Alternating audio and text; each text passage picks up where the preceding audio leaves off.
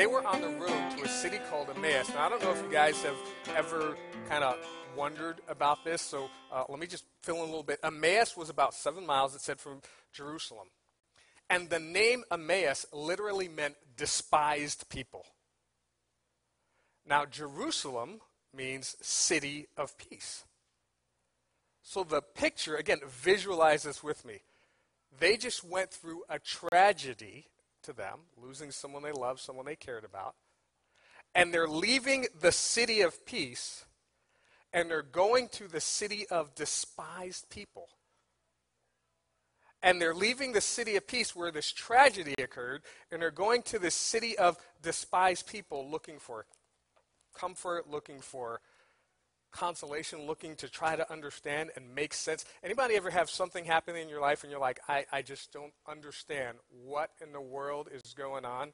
Here's the thing I know that there are some of us that have had God do things in our lives that make no sense. We've gotten, and, and I'll, I'll, I'll start with me. I know I have gotten jobs that I showed up for the interview you know, it's one of those things where you're praying above praying. Like, you think even if God stepped in, there's no way you're going to get this job. And as you leave, they're like, you're hired. Now, here, here's one more thing um, um, things that make apps. People tell me, let me put it this way. Now, you guys know my wife, Christy, right? Very attractive, very smart, very intelligent. And then people look at me find out I'm her husband, and they go, that makes no sense. It just, it just, it's just, and I know it makes no sense, but I also know it's, it's God has stepped in and done the seemingly impossible.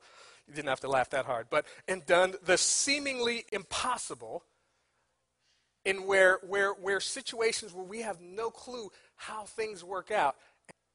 And when Jesus shows up to these guys, he tells them that, you know what? Don't you know what my word says?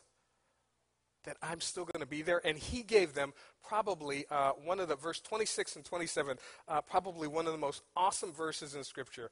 Um, verse 26, he says, Did not the Christ, referring to himself, the Messiah, have to suffer these things and then enter his glory? Now he's telling them this, and they don't know he's the Christ.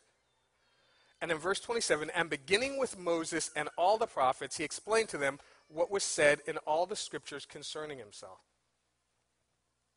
Now, this is amazing because this is kind of what we should do with our kids.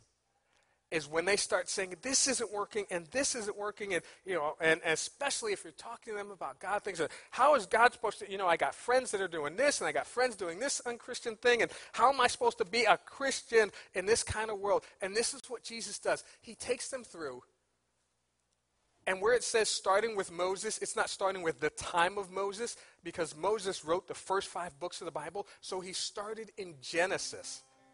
And he starts telling them how all of their history points to him. He starts telling them how creation points to him, the flood. He starts telling them about everything that happened scripturally, how it all points to, see down here, the birth of Jesus Christ.